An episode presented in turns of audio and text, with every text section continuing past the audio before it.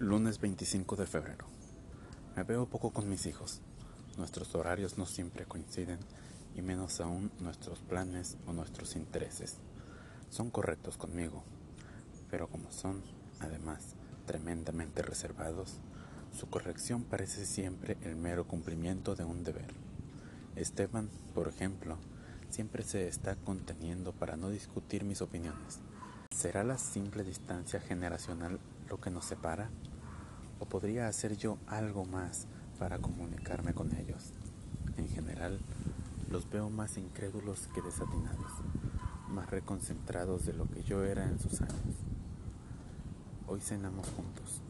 Probablemente haría unos dos meses que no estábamos todos presentes en una cena familiar. Pregunté en tono de broma, ¿qué acontecimiento festejamos? pero no hubo eco. Blanca me miró y sonrió, como para enterarme de que comprendía mis buenas intenciones, y nada más. Me puse a registrar cuáles eran las escasas interrupciones del consagrado silencio. Jaime dijo que la sopa estaba desabrida. Ahí tenés la sal a 10 centímetros de tu mano derecha, contestó Blanca y agregó hiriente. ¿Quieres que te la alcance? La sopa estaba desabrida, es cierto, pero qué necesidad. Esteban informó que, a partir del próximo semestre, nuestro alquiler subirá a 80 pesos. Como todos contribuimos, la cosa no es tan grave. Jaime se puso a leer el diario. Me parece ofensivo que la gente lea cuando come con una familia. Se lo dije. Jaime dejó el diario, pero fue lo mismo que si lo hubiera seguido leyendo, ya que siguió Osco, alunado. Relaté mi encuentro con Vignale, tratando de sumirlo en el ridículo para traer a la cena un poco de animación. Pero Jaime preguntó, ¿qué Vignale? Es Mario Vignale. Un tipo medio pelado de bigote. El mismo. Lo conozco, buena pieza, dijo Jaime. Es compañero de Ferreira, bruto coimero. En el fondo me gusta que Vignale sea una porquería. Así no tengo escrúpulos en sacármelo de encima. Pero Blanca preguntó, ¿así que se acordaba de mamá? Me pareció que Jaime iba a decir algo. Creo que movió los labios, pero decidió quedarse callado.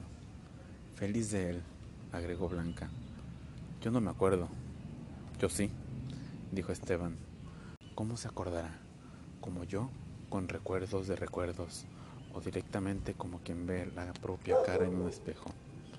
¿Será posible que él, que solo tenía cuatro años, posea la imagen y que a mí, en cambio, que tengo registradas tantas noches, tantas noches, tantas noches, no me quede nada? Hacíamos el amor a oscuras. ¿Será por eso? Seguro que es por eso. Tengo una memoria táctil de esas noches. Y esa sí es directa. Pero, ¿y el día? Durante el día no estábamos a oscuras. Llegaba a casa cansado, lleno de problemas, tal vez rabioso con la injusticia de esa semana, de ese mes.